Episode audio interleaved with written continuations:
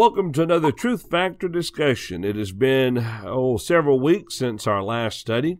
We'd like to thank you so much for remembering us and choosing to join us today for this live study. If you're catching us at a later time, as in pre recorded, well, we'd like to thank you for your interest as well. We are about to begin a new study. We're going to be considering the book of Romans. And today, here in a few moments, we'll start with Romans chapter 1. Before we do that, I'd like to uh, share with you on how you can participate in today's study. And let me get that going. If you are watching us via our uh, Facebook feed, or wrong button, if you're watching us on Facebook or YouTube, um, or you can join us at facebook.com slash truth factor live, YouTube, the same t- thing, youtube.com slash truth factor live. Um, make comments in both locations. We also have a Twitter feed, which is Truth Factor Live as well. And any questions, if you'd like to email us, and we'll try to watch for those and catch those, you can send them at questions at truthfactorlive.com. Again, thank you so much for your interest in spiritual matters. Today, let's go ahead and begin. I'm hitting the wrong buttons all over again. It's been a while, hasn't it? So, as I mentioned earlier, we're, we're going to be starting our study of Romans chapter 1. And in the first chapter here, it's a very simple breakdown. Um, the chapter division kind of gives a false sense of security. We think, okay, Paul's done with this topic, now he's moving on. When in reality, there seems to be a greater flow. And if you can read it without the chapter and verse division, sometimes the flow is a little bit easier to look at. But since we are considering it in this chapter division, today we're going to be considering the fact that he greets the saints in Rome, and there's a few interesting thoughts there. He'll be expressing his desire to go to Rome.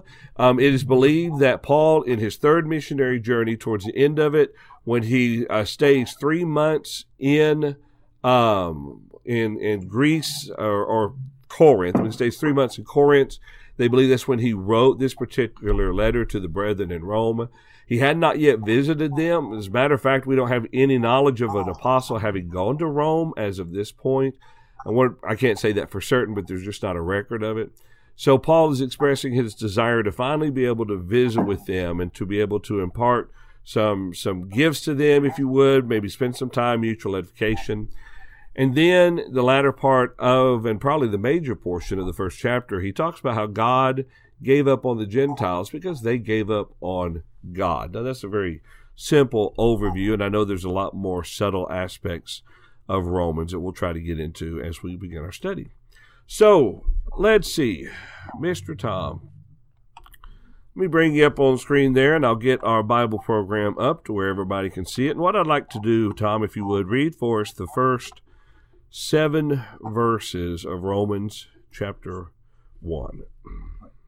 All right, okay, and, and I will be reading from the New King James Version. Uh, Paul, a bondservant of Jesus Christ, called to be an apostle, separated to the gospel of God, which he promised before through his prophets in the Holy Scriptures, concerning his Son Jesus Christ our Lord, who was born of the seed of David according to the flesh and declared to be the Son of God with power according to the Spirit of holiness by the resurrection from the dead. Through him we have received grace and apostleship for obedience to the faith among all nations for his name, among whom you also are the called of Jesus Christ. To all who are in Rome, beloved of God, called to be saints, grace to you and peace from God our Father and the Lord Jesus Christ. All right, thank you, Tom. Now, there's a couple of things. This, first off, is very simple uh, greeting. I think sometimes we might want to look at Paul's greetings as being somewhat standard rote, copy and paste, but I do believe his greetings are very sincere.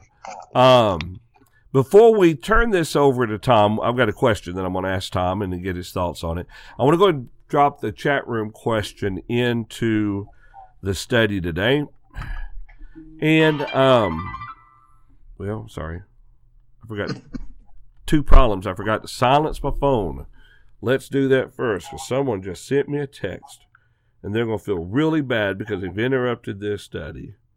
All right, and I'm fighting some sort of allergies or codes. I'm a little bit not 100% thinking clearly, so we'll do it. There we go. Thanks, Brian. You got that place. So, what is the significance to the phrase? This is for the chat room. What is the significance to the phrase Jesus Christ, who was born of the seed of David according to the flesh? You know, Paul makes this statement as just something they know. You know, it's it's, a, it's an important statement, but it's something that they all know. What what do you think may be a significance, the significance behind what Paul says there in that statement? What is the significance to the phrase Jesus Christ, who was born of the seed of David according to the flesh? All right. So, Paul, or uh, Tom, let me ask you this. How did Paul view himself in regards to his responsibilities? Well, I mean, uh, you find a lot in verse number one. First of all, he identifies himself as an apostle. And of course, that becomes important as, as you study this and other letters because there were some who challenged that aspect of it because of when he became an apostle. But that establishes authority. Secondly, he talks about he was separated to the gospel of God, or third, actually, uh, and and just just making the point that he is going to be sharing the gospel. And I guess before either one of those, he identified himself as a bondservant of Jesus Christ. That is, as you know, I, I'm I'm bound to him. I belong to him. He is my Lord and Master, and I will do what he wants me to do.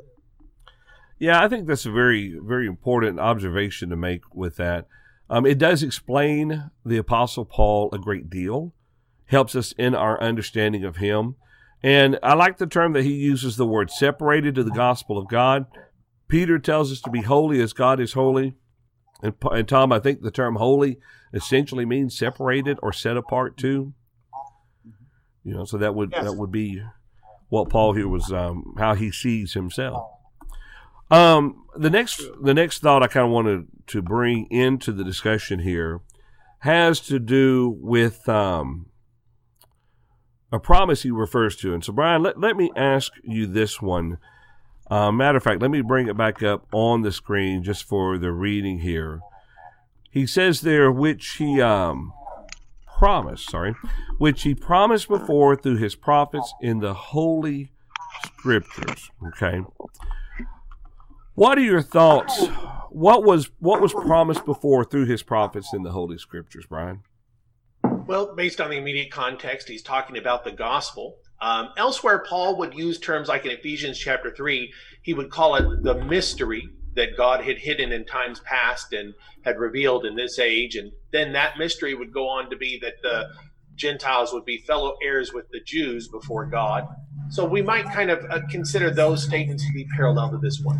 That what we're talking about here is the idea that uh, that uh, God has revealed through the Old Testament that His purpose was to bring forth the gospel, and that the gospel would be both for the Jew and the Gentile.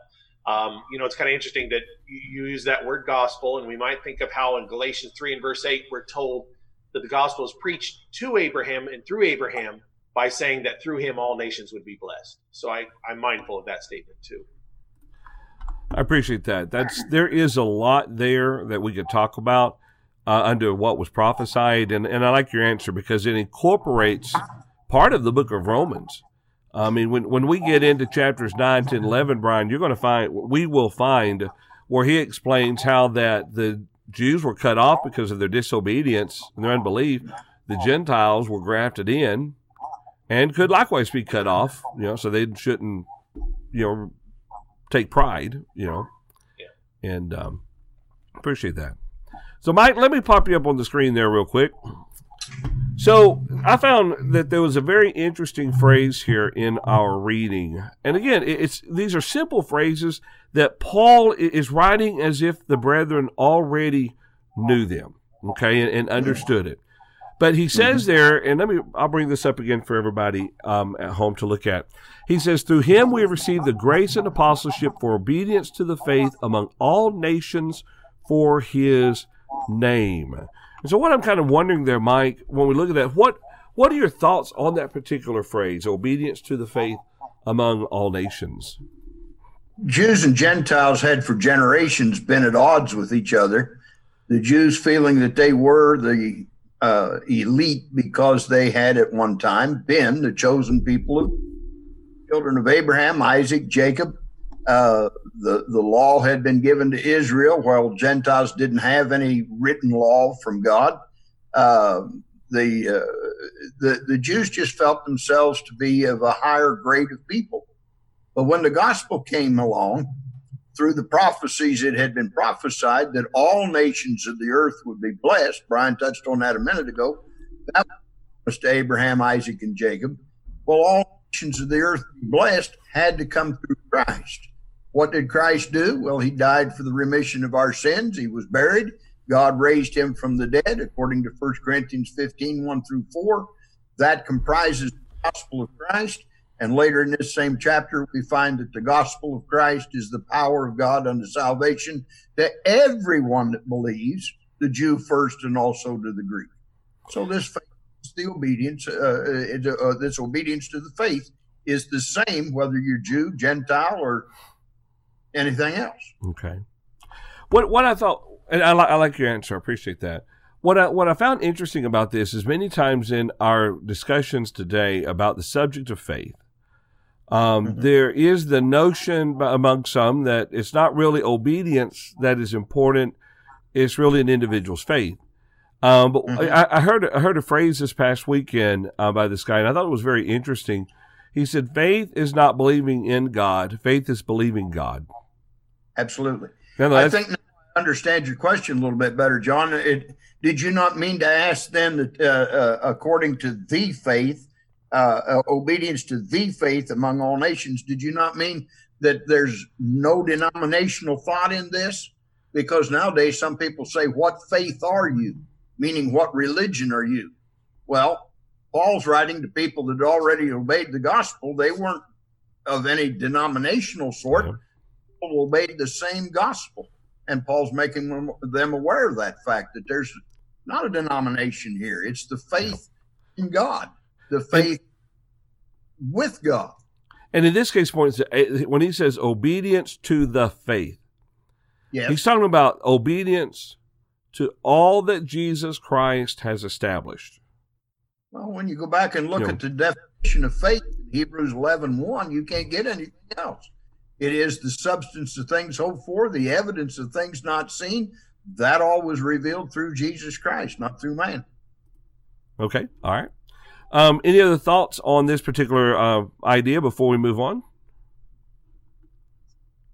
You know, okay. just to mention that in chapter mm-hmm. 6 and verse 17, a similar idea will be plugged in uh, when he talks about an obedience to a form of doctrine, mm-hmm. um, a little more specific, but still uh, the same thought and kind of an important idea when we talk about obeying the gospel, which is a, a commandment given to us in many places.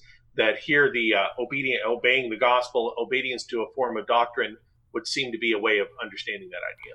Ryan, what verse was that again? You said uh, chapter six and verse seventeen, Romans six seventeen. Oh. Uh, in chapter six, he'll start talking about baptism, and then he'll lead that into chapter six and verse seventeen, where he'll talk about you obeyed from the heart that form yeah. of doctrine. But God be thanked. You know, I, yeah, I appreciate you saying that, and that would be a great cross reference for this verse right here. It really would be, yeah. You know, God be thanked that though you were once slaves of sin, you obeyed from the heart that form of doctrine you were obedient to the faith. Yeah. Yeah. Okay. Yeah, I think, and I think, I think they're probably meant to be uh, linked together like that, and I, and I think you're exactly right. Okay. They are a nice cross reference. That's a good one. I appreciate, I appreciate that. Right, well, let's go ahead and well, before we jump back to the chat room questions, anyone else have any thoughts on the first seven verses here? Oh, if you're wondering where is Paul, Paul Adams, not the apostle, he's probably in heaven. Paul Adams he's home at sick. He's he is at home sick, so we miss him today for our study. All right. Well, go back to the chat question here real quick. So, did we get any replies to the significance there? Yeah, we did. Who who? All right, I haven't seen. Uh, that's yet. in our YouTube chat. It's from Gregor Hinckley. Uh, appreciate you, Gregor. Uh, you, are always good to help us out here. So uh, glad for that. Let me see if I can find out why I haven't seen it yet, real quick. I can read it if you can't pull it up. Okay, uh, in three, two, there we go. Now it finally loaded all in. Boy, there's a lot of comments there. So, Gregor, let me bring it up, and then if you would read it, Brian. Yeah. There you go. Uh, Gregor's answer is it places Jesus as a physical heir to the throne of David, something that Herod was not. It fulfills the covenant given to David slash Abraham. Uh, it's kind of neat. He says Herod. We'd been studying. Greg and I uh, had been studying uh, recently Herod and his claim to be king of the Jews, and how that claim wasn't, you know, was not based on his lineage, and Jesus's was. So, uh, in fact, Gregor, by pointing to Abraham too, reminds us that Jesus is also the seed of Abraham, another promise fulfilled. So, that's a good point. Very good point. I appreciate that, Gregor. Good, good thoughts on that.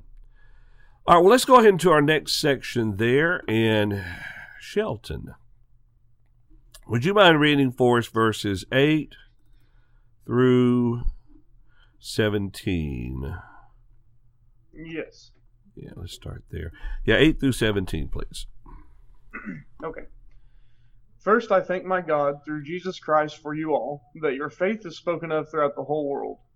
For God is my witness, whom I serve with my spirit in the gospel of his Son, that without ceasing I make mention of you always in my prayers, making request if, by some means, now at least I may find a way in the will of God to come to you. For I long to see you, that I may impart to you some spiritual gift, so that you may be established. That is, that I may be encouraged together with you by the mutual faith, uh, both of you and me.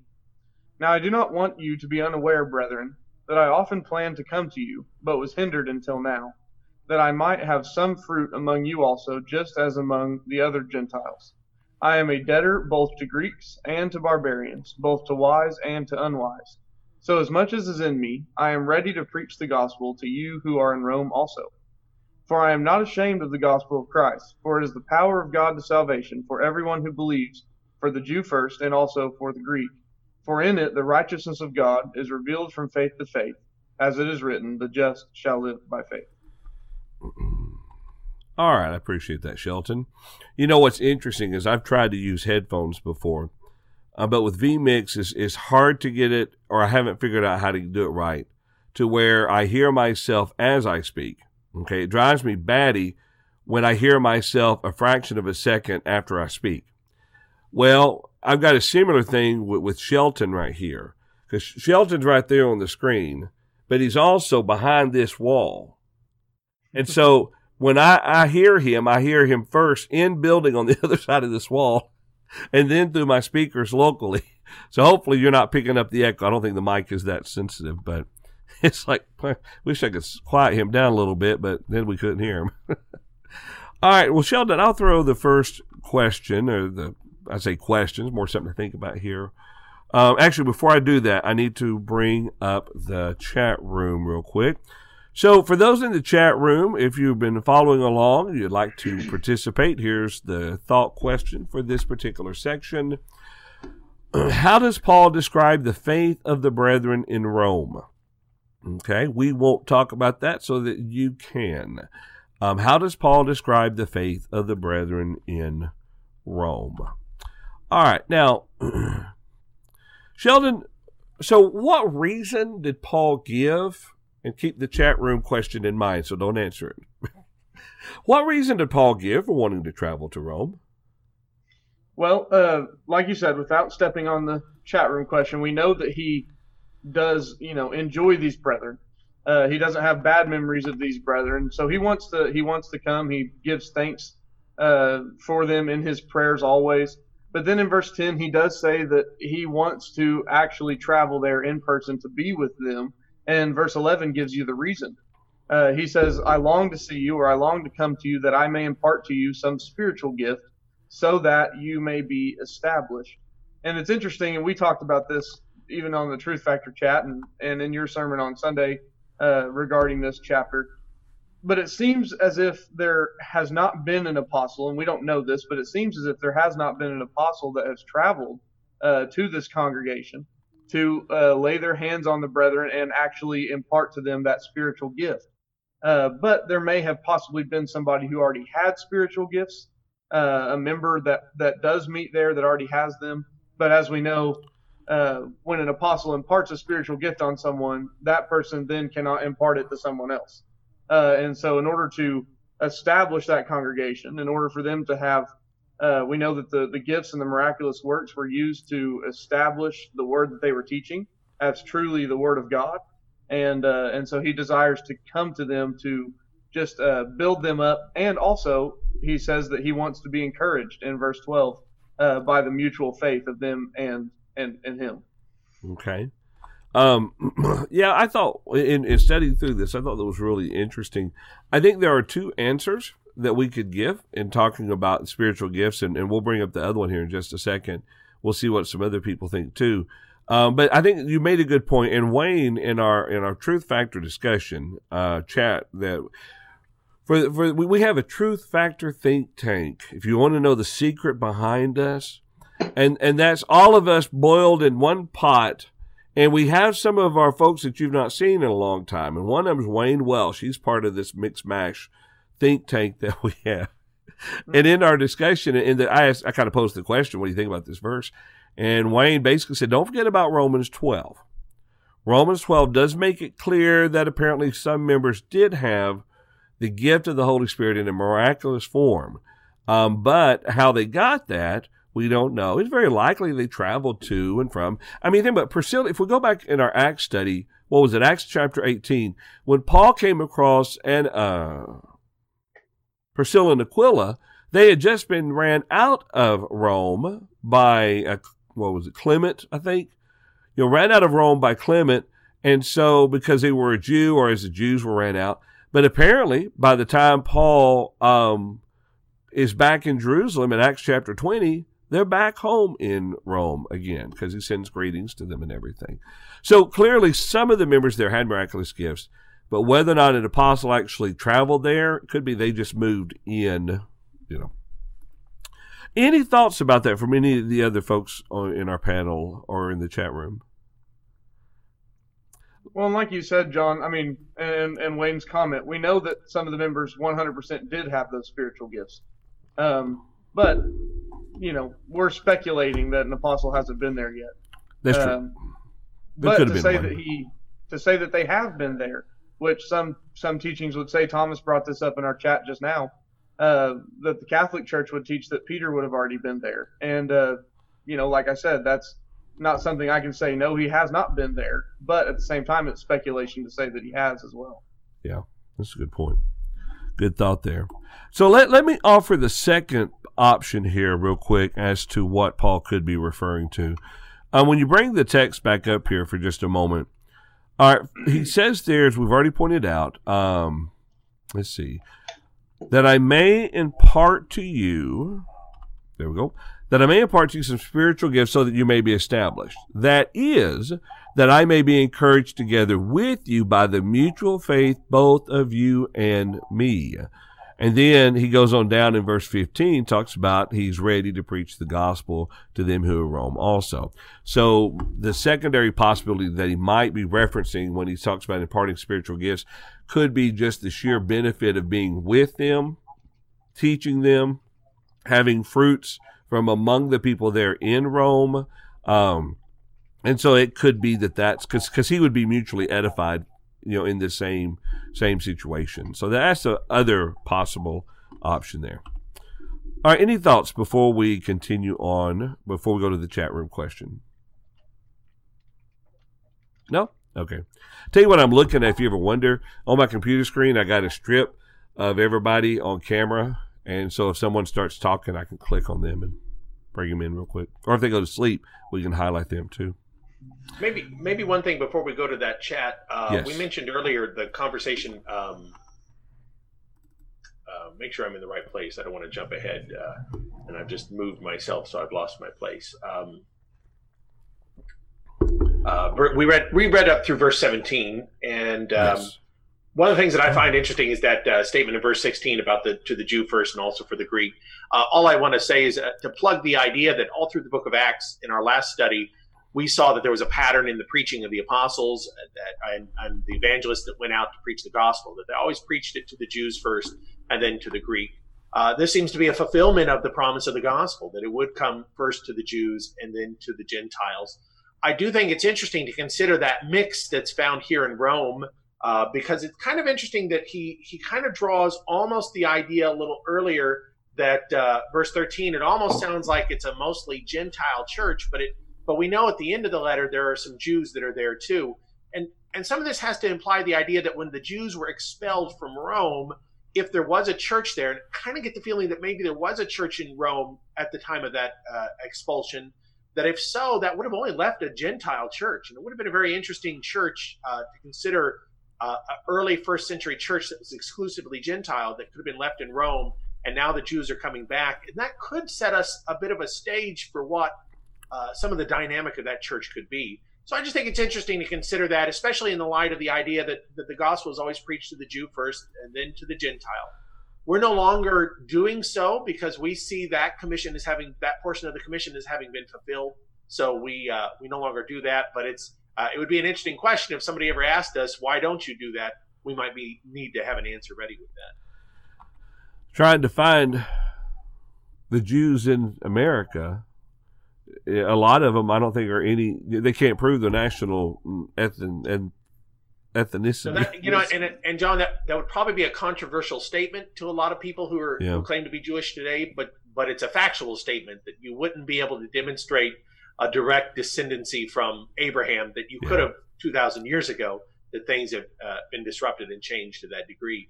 So, yeah. you, so you're right about that. But like I said, I, I, would suggest to us that it's not so much the impossibility of it as the uh, fulfillment of that portion of the commission. You know that yeah. that that concept uh, was that they should go to all the world, meaning both the Jew and the Gentile.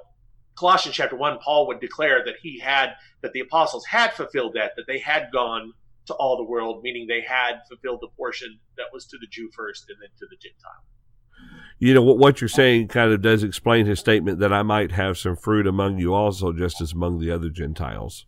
Yeah, you know, yeah. Looking at like that. I said, what I think is interesting is verse 13. At first, it might sound like it's only a Gentile church, but as I said, at the end of the book, we'll see there are Jews that are present there.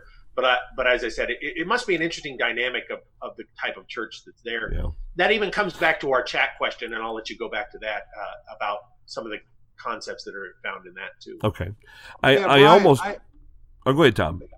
Yeah, I, I was also going to say that uh, chapter two makes it clear that there were Jews there. So. Well, sure. Yeah, yeah so, that's that's exactly right. Yeah. Um, Tom, since you spoke up, um, let me ask you this. I realize I jumped ahead of another point I want we want to make real quick. Um, talking about the righteousness of God revealed from faith to faith. The question kind of was, in what is the righteousness of God revealed from faith to faith? You have any thoughts on that? Well, I I've always looked at it, even though I I'm not sure that the uh, I'm not sure the Greek language completely bears this out, but I've often thought about this, uh, understanding the power of the gospel for us and, and that's such an important thing because I think verse 16, I think this is actually the the, the theme to the, the whole book. But but he gets into it. He talks about from faith to faith. I think it's the idea of what I would call from objective faith to subjective faith. The idea of the faith, uh, God, that which He has revealed to us, strengthens our personal faith or builds our faith, and those types of things. So that's what I think is by that, and the idea of the just shall live by faith. You know, uh, an interesting observation about that. Uh, you know, we sometimes talk about uh, how this is telling us we need faith in our lives, and I say absolutely. But you could also look at it from the standpoint of because we have faith, we're going to live eternally. Yeah. So, a couple of thoughts. Um, the ESV, and I think others maybe faith for faith. Um, I heard someone suggest one time that one might view it as the faith of Abraham to the faith of Christ. I'm not sure if that would be accurate, um, but the idea of instead of faith to faith, from faith for faith, is another another rendering of that. Yeah, yeah. I, I, mean, the, the, way I heard that is uh, from faith objective to faith subjective. Yeah you know, as as in the objective. That's a that's a new one, Tom. I've always heard people say it was uh, from faith to faith is from the Old Testament to the New Testament, kind of concept that because uh, he used the word faith back uh, you know back earlier in a sense like that. And I, I by the way I, am not sure I agree that that's right but that's what I've heard most people say. So Tom what you're saying I think is very interesting. I haven't heard that before. Um, I kind of took that as the idea that faith has to come from another faith that in other words I uh, faith faith follows the laws of of life in a sense that it has to come from a like faith so my faith could only come from somebody who had that faith, whether it be Paul who wrote these things down, or you know, of course, we say faith comes by hearing, hearing by the word of God. That's the implication of that. But that it, but that it, it had to be alive in Paul or the things that were written, so that I could have a living faith. So that faith can only begat living faith. Uh, and then he says the righteous live by faith would be, you know, again, uh, what I've kind of wondered is if he's not playing with that, like the laws of life back in Genesis chapter one. Right. Yeah. And and not only that, uh, we're about to go into a section where Paul briefly addresses what we would call as evidences, and and and and that that goes back to that thing. And I know one of the points I've made in my evidences class is is uh, how does how does naturalism explain why we have faith in the first place? and and and it it absolutely doesn't you know and and and that's an interesting point you made that whatever faith we have it's going to be based on something that we've been told uh, by someone who has faith in, in, in one way or another and and that kind of builds us up so. you know you know tom what you're saying is important because that that kind of thwarts the doctrinal idea that a lot of protestants have and even some catholics have that faith comes from like a supernatural experience or yeah, miraculously. something that's miraculously put direct on indwelling of the Holy the Church. Spirit. Yeah. Well, could I add yet one more caveat to this? Faith has to be an increasing element in every Christian. Mm-hmm. It has to grow. They begin at a certain spot and then they grow from there. So from faith to faith. Then you look at Peter's statement adding to your faith virtue, knowledge, temperance, patience, godliness, brotherly kindness, charity. Uh, Paul, several times in, in several of his letters, talks about the increasing of faith, the strengthening of our faith. You can't do that without God's word. So that the last phrase of verse 17 becomes extremely important with that. And in my mind, even more important than from faith to faith he repeats what is written in the Old Testament times the just, the righteous shall live by faith. Anyone else can't live by faith. You have to be righteous to live by faith. So it's a phrase that tells you that once you've obeyed the gospel, don't disobey it. Keep on growing within it. All right good thoughts. Good thoughts. Um, you've actually made me kind of rethink this just a little bit. Um, I don't want to. I don't want to duplicate what has already been said. That, uh, but if if you take the last part, the just shall live by faith, and you think about how the gospel is spread, Romans ten seventeen, mm-hmm. then kind of what Brian was saying there, from the person that teaches it to the person that receives it, you know, might be a way of looking at that as well. And, I, and, as I said, I think Romans 10, he wants us to see it that way when he talks about faith comes by hearing the word of God. And then yeah. he says it, that that hearing comes through the preacher or the person that delivers it. Um, you know, we talked back in the book of Acts how important it was that men delivered the gospel, not angels. And mm-hmm. again, that's because angels can't have faith in something they haven't seen.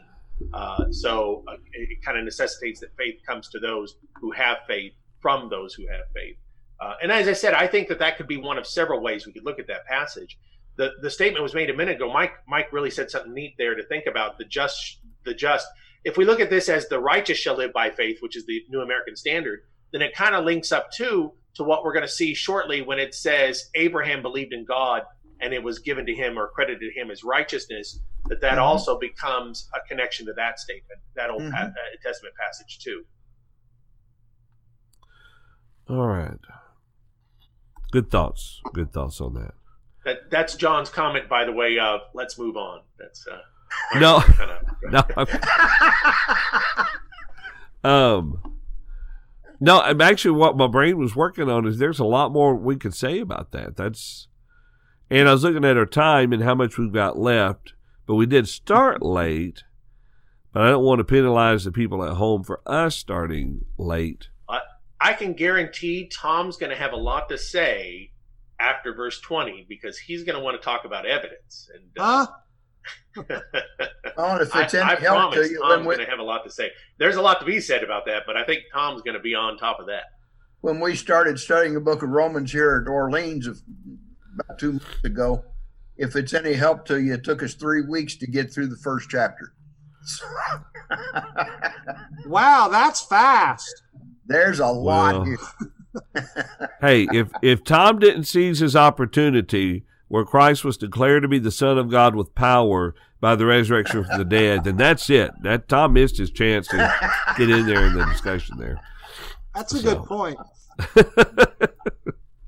that and that again something else we could talk about a, a great deal. But Paul states it as fact, you know. And um, I think oftentimes when someone asks us why we believe, I think probably the best thing is the answer: God raised Jesus from the dead, so therefore I believe God. You know, whatever He says, I believe it. He was able to raise Jesus from the dead, never to die again. So that's that's sufficient for me. Well, let's look at the chat room question real quick. So we have uh, two answers. Does Grant Grant's answer go along with the question? Yeah, yeah, both it do. sure does. Okay, so um, real quick here, the question is: I'll reread it and we'll bring them in. I'll have you to read them if you would, Brian. How does Paul describe the faith of the brethren in Rome? So our first reply comes from Grant Haynes. You know the guy. I've met him. so Grant's answer, he says, Paul says the Roman strong faith is widely known through the world. This could mean either or both, that they are an encouragement to brethren, or that they are being a light to the world. You know, I wonder about this particular phrase, um, Brian. When we were talking about this, you compare it to the Paul's letter to the brethren in Thessalonica, in First Thessalonians chapter one. Talks about how their faith become known throughout the area or through the region there. But here he says the brethren of Rome's faith had become known throughout the whole world. You know, You, you know, when I was thinking about that too, I thought one of the things is, of course, Rome is, uh, to the Roman Empire, Rome is the center of the world. So one would think that a, a group of Christians in that location would have more interaction with people from everywhere than anybody else. Now, like I said, I think it could go, as Grant said, it probably could be either way. Yeah. Either that there's an encouragement or there's there's a great testimony before the world. I know that when Paul gets there, am I correct that, or, or is it mentioned actually here in Romans? Now I don't remember where he mentions that there are some of Caesar's household that are believers. Now I don't remember where he said that. Um, uh, yes, he does I say can't that. What's that? He does say that. I just don't remember where. Um, but perhaps the point is that uh, it it it collects the idea that that this is really um, you know especially considering where the world was going as far as the the persecution of Christians that they really served as a particular point Yeah. of encouragement uh, either way. All right, and let's let's go ahead and bring up the next one here real quick, and there you go from Gregor. So Gregor Hinckley says the faith in Rome was infamous, given the trials to come. That is obvious, and Paul wants to visit for mutual benefit.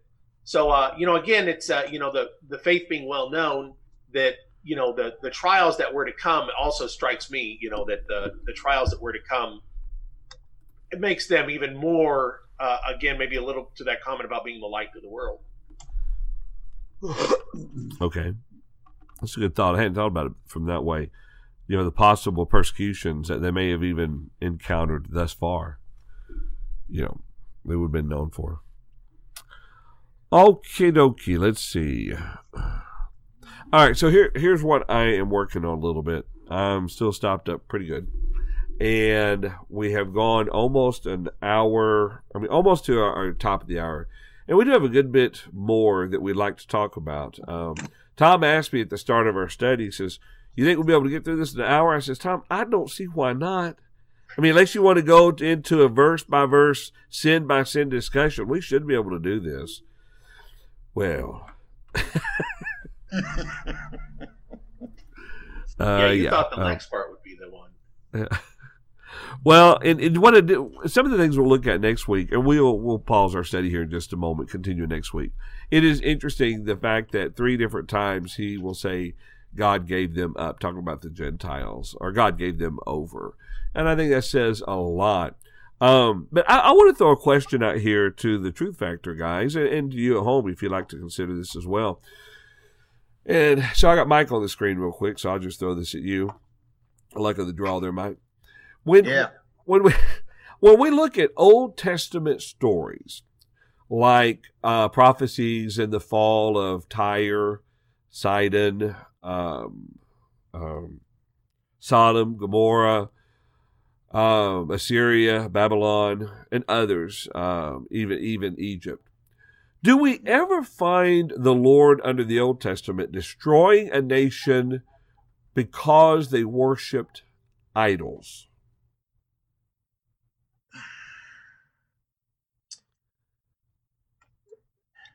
Why give me the hard ones? I, yes and no. There were idolatrous kingdoms there. But but, But the reasons given wasn't for idolatry. No, no. The reasons given was because Israel finally repented and came back to God, and because nation's abuse toward Israel, God punished the, the heathen nations. Okay. The way they There was treated the idolatry poor. involved, but that's not the purpose of his Yeah. destruction. I, I have a reason for asking that question. Any other thoughts on that question? Well, Yeah, yeah, I John. think I know your uh, reason. Go ahead, Tom, and then we'll come back to yeah, Brian. I, I, I was going to say well, one one thing that kind of comes to my mind is when you study the prophets and so on, you'll find that a lot of times the behavior of these foreign nations, wh- wh- which I see the point there, was gross immorality, but their behavior sometimes was based upon their idols, based upon their their gods and so on. That uh, th- that led them to do some of the things that they did. So I guess in a roundabout way, I, it, it was it was associated with. I I I I, I like the fact that you know Mike Michael pointed out. That's a, I think that's a yes and no question. So. All right, Brian, what's your thoughts?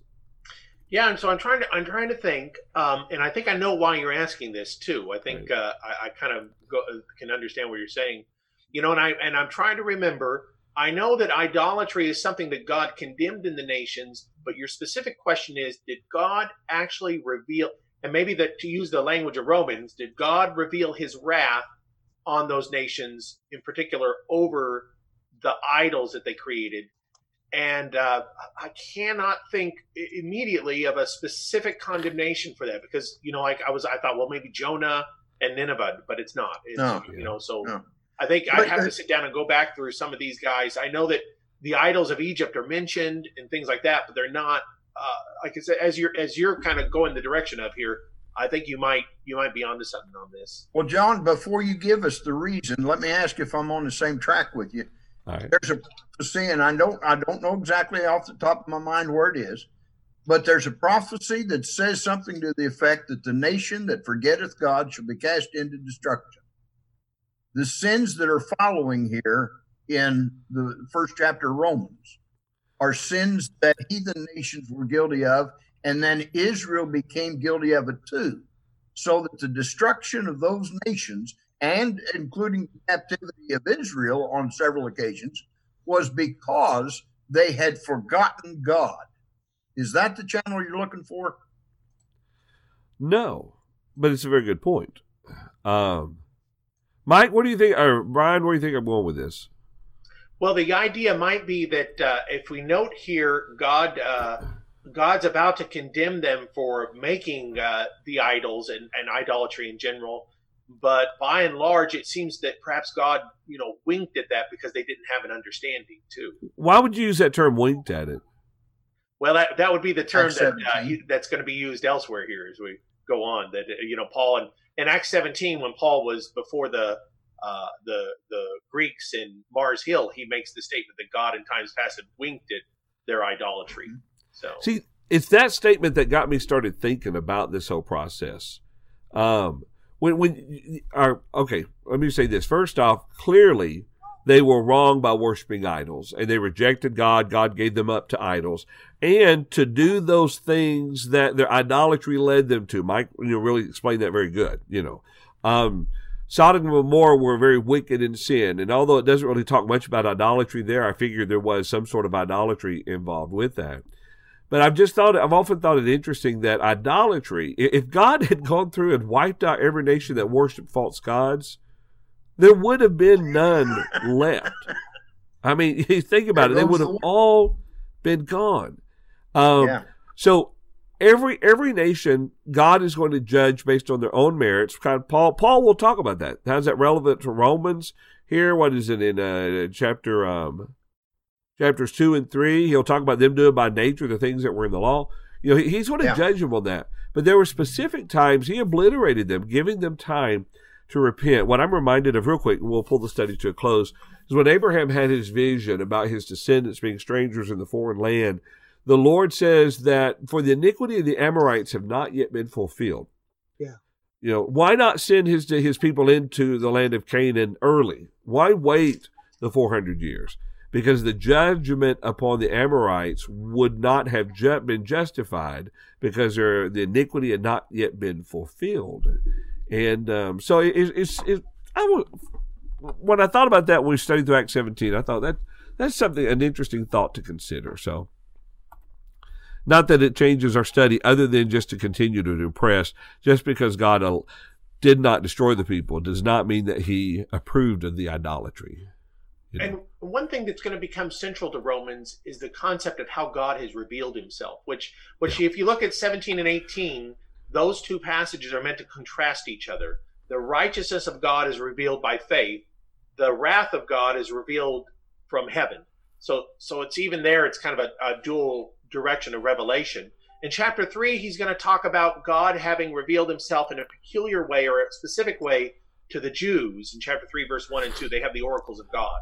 So again, the concepts, a lot of the concepts of Romans are about the idea of revelation. In fact, uh, uh, I, I, wrote down in my own notes that Revel- Romans 1 talks about two ways God reveals himself. Uh, Romans 2 talks about two ways God reveals his will for men. Mm-hmm. And then, you know, the, the dualism of the two laws revealed by God in Romans 8. So I, I see a lot of things of a contrast in, in the way God makes himself. The word manifest also is used a lot to, to give in this idea about how men know God. Mm-hmm. Yeah. That's a very, very good point. I appreciate that, and I appreciate you. Any other thoughts before we go and close today's study, and we'll pick it up and finish up Romans chapter 1 next week? All right, it looks like we're all good to go to Paul's today's study. We'd like to thank you so much for joining us as we study through uh, the Word of God, and now we're starting in our book of Romans. If you want to catch some of our past studies, you can uh, easily find them by going to truthfactor.com and then look up top and you'll find archives and they'll share with you all the go- the YouTube lists that we have of our various studies. And some of them are what, maybe six years old. I think we started this in 2012, one of our, our earliest studies. So um, some people have aged better and not so better than others. and um, some wasn't with us back then. So anyway, catch up on that if you would like. And we'll continue our study of Romans next Wednesday at 11 o'clock a.m. Central Time, noon Eastern Time, 10 a.m. Mountain Time, and 9 a.m. Pacific Time. This right here at live.truthfactor.com. Have a wonderful week.